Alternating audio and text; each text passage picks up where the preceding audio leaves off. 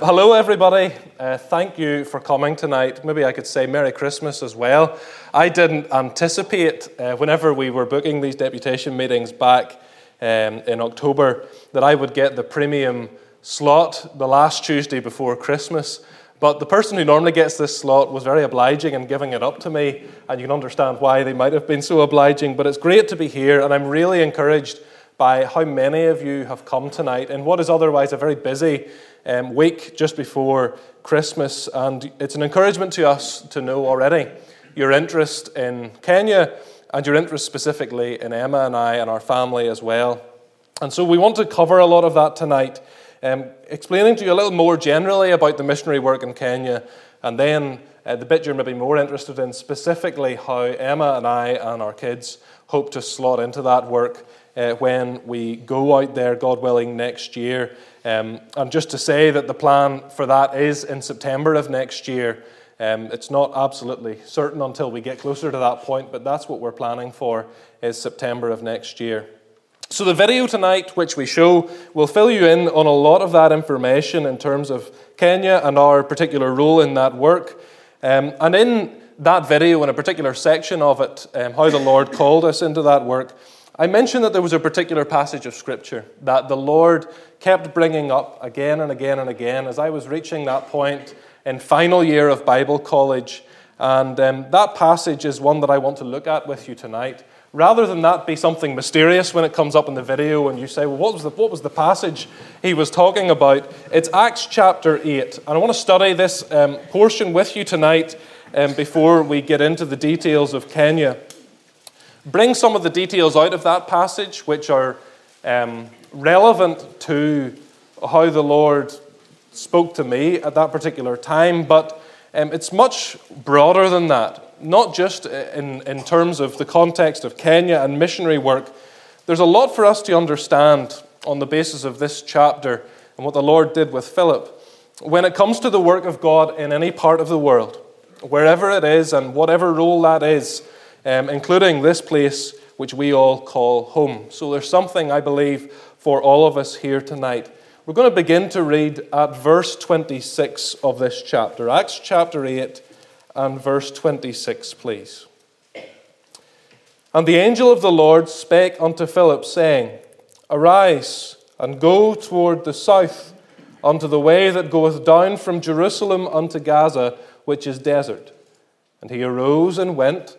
And behold, a man of Ethiopia, an eunuch of great authority under Candace, queen of the Ethiopians, who had the charge of all her treasure, and had come to Jerusalem for to worship, was returning, and sitting in his chariot read Esaias the prophet.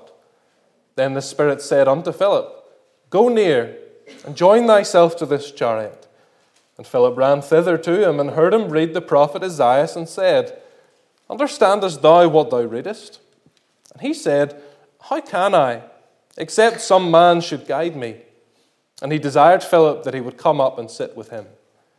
The place of the scripture which he read was this He was led as a sheep to the slaughter, and like a lamb dumb before his shearer, so opened he not his mouth.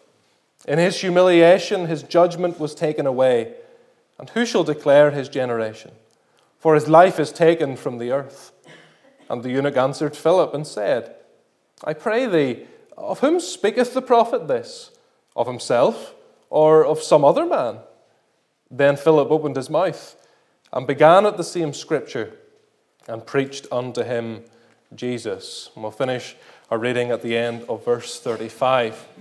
Watching your children grow up is one of those experiences which is somehow both something that fills you with pride but also frustration at the same times, especially because they start to get more and more independent. And so, if your kids are like mine, you'll start to hear more and more phrases like, I can do it myself.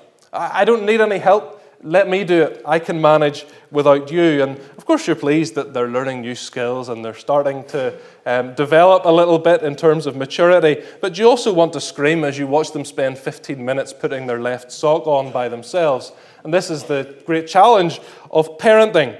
The I know what to do attitude is something that we try to encourage in our children uh, when it comes to growing up, but it's not a helpful attitude when it comes to Christian living.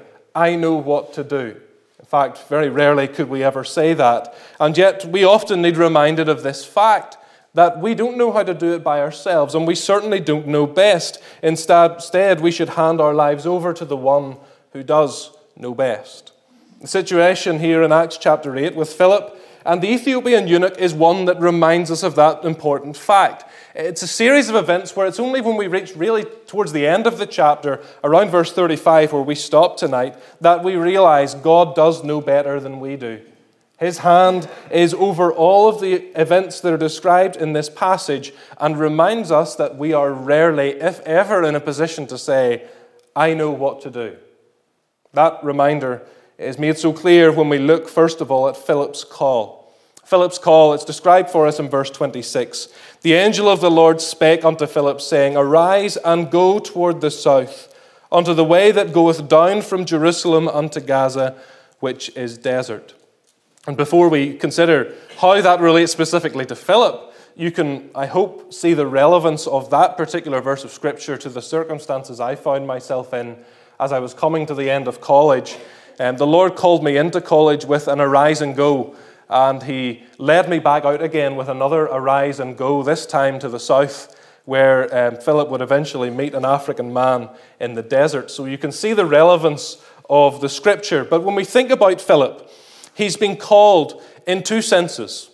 Like with any call that the Lord issues to a believer in the course of their life, there's a call away from something and there's a call to something. Two aspects to the call.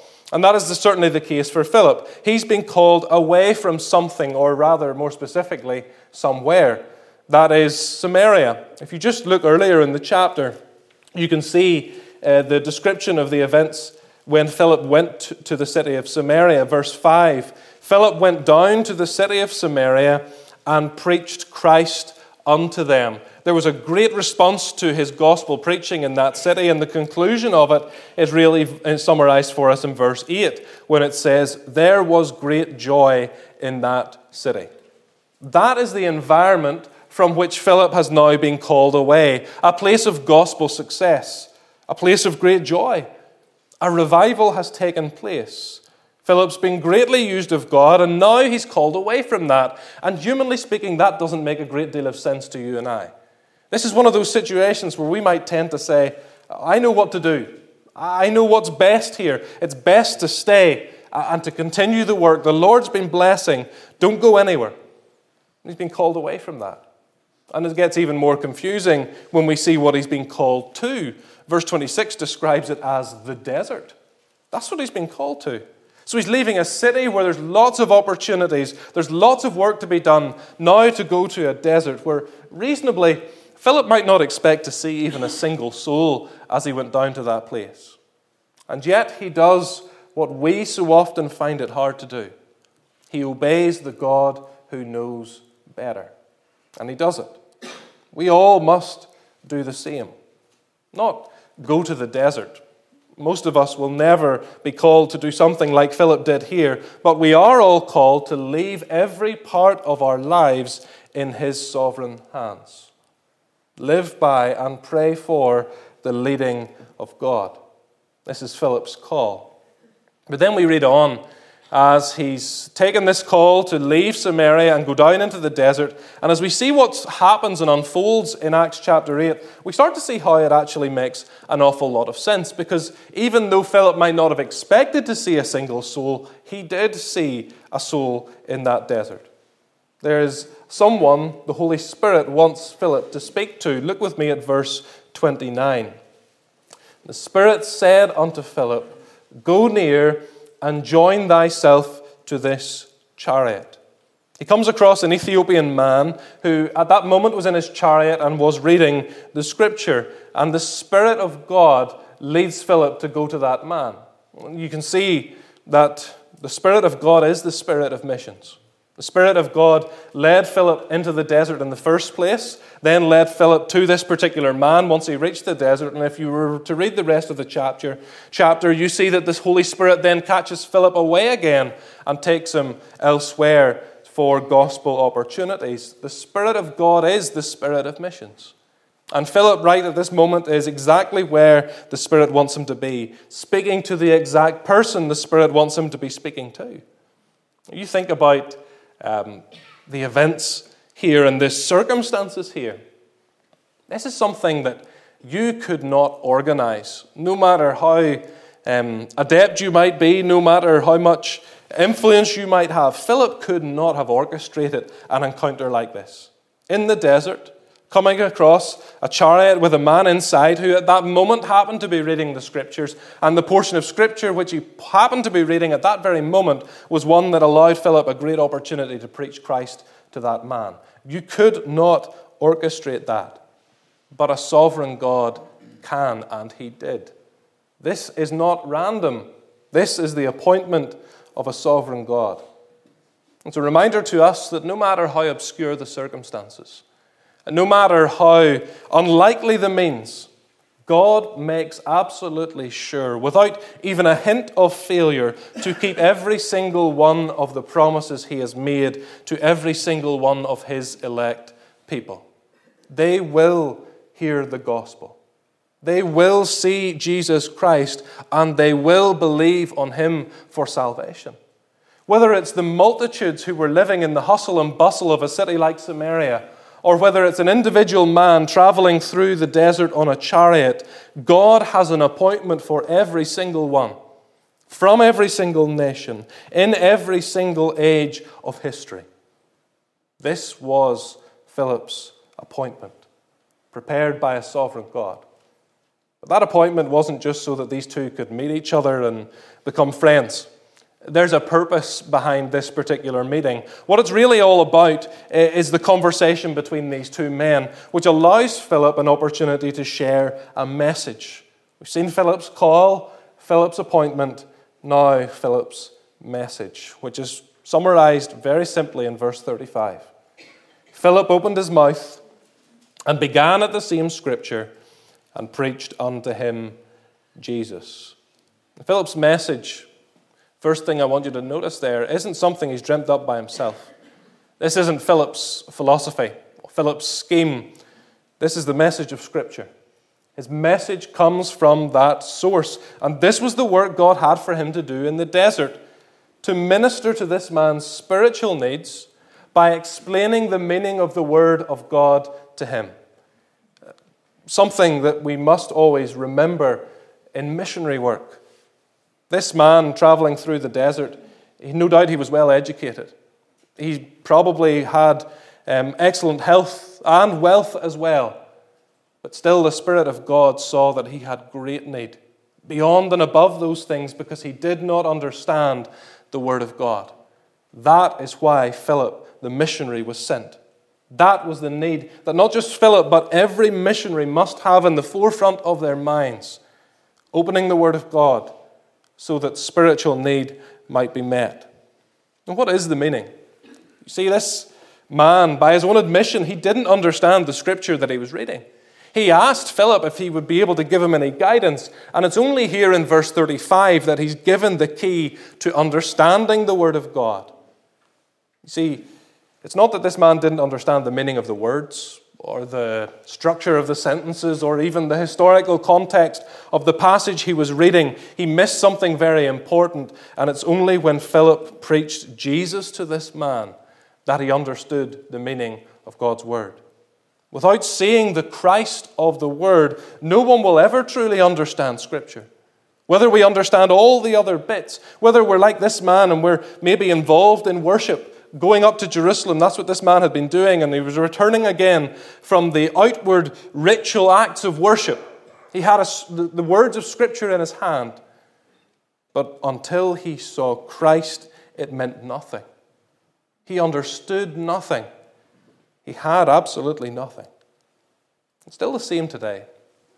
Here in Ballymena, or in Kenya, or in uh, so many other parts of the world, all those outward bits and pieces of small c Christianity can be there, all present and correct.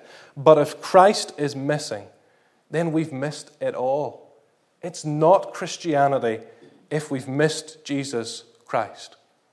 That's why this is Philip's message the preaching of Jesus. God is still calling people like Philip. He's still giving them appointments. He's still putting in their mouths a message, all to fulfill those plans and that promise to save his chosen people out of every tongue, tribe, and nation, have his name worshipped from all the ends of the earth. May our vision for the lost of this world match the Lord's vision for the lost of this world. May he call and use every single one of us as part of fulfilling that vision in all parts of this world. May He give us sovereign appointments. May He use us to take the message of Christ far. May His kingdom be extended for His own glory. That's our prayer for Kenya. And I hope tonight that uh, by the end of this meeting, it will be your prayer for Kenya specifically as well.